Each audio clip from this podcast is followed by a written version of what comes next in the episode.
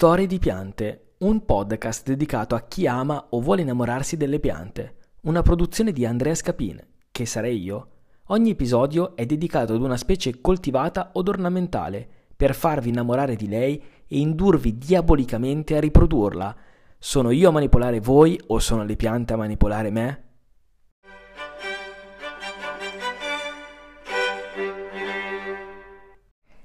Buongiorno a tutti, parliamo di un arbusto che spesso si vede nei nostri giardini, nei parchi, ma anche cresce naturalmente. E si tratta della Budleia, si scrive con la, I, con la, la J, e Davidi, e comunemente nota semplicemente come Budleia o arbusto pianta delle farfalle, perché attira tantissime farfalle. È una pianta originaria della Cina, eh, ampiamente coltivata appunto per i suoi fiori vistosi che possono essere di solito viola o anche ci sono quelle bianche però sono più rare e il, il, il, suo profumo. Attirano diverse appunto specie di, di, farfalle e insetti impollinatori. Infatti in estate soprattutto quando è posizionata al sole ad una certa ora si riempie veramente di questi insetti e quindi da qui poi il nome di pianta delle farfalle. Secondo me è una pianta bellissima da piantare eh, perché però richiede, almeno la mia esperienza mi dice che richiede un sacco d'acqua perché altrimenti abbassa subito le foglie, anche se dovrebbe sopravvivere in condizioni mm, di siccità perché si gestisce in maniera autonoma. L'unico difetto è una pianta, un arbusto, quindi non cresce tanto, si può piantare anche vicino alle case, eccetera.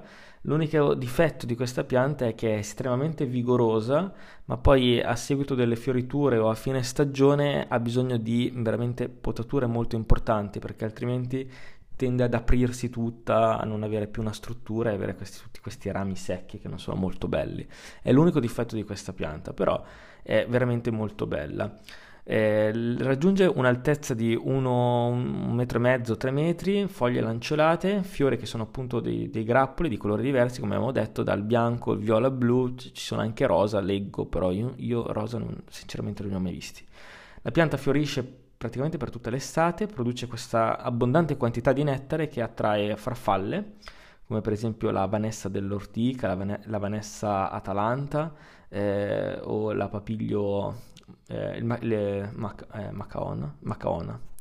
E penso che si dica così, con le pronunce ho sempre delle grandi difficoltà. Questa pianta è stata eh, ampiamente introdotta in molte regioni del mondo proprio per il suo valore ornamentale e comunque anche per attirare degli insetti molto belli da, da vedere. Eh, in alcune aree la Budleia è considerata una pianta invasiva, come vi accennavo, perché si è naturalizzata molto bene e compete con le specie autoctone. Eh, già fatto un episodio riguardo a specie autoctone e alloctone. Voglio chiudere questo episodio con la riproduzione della Budleia perché è veramente molto molto semplice in quanto funziona benissimo per talea in primavera o in autunno, basta tagliare dei giovanissimi germogli ancora eh, erbacei appena formati, metterli nella torba, eh, tenerli molto umidi, senza ormone radicante, praticamente radicano con percentuali superiori all'80-90%. Io ne ho riprodotto tantissime così e quindi potete riempirvi di questa, di questa pianta creando delle macchie che attireranno dei bellissimi insetti quindi piantate la Budleia. Grazie per l'ascolto, ci vediamo al prossimo episodio.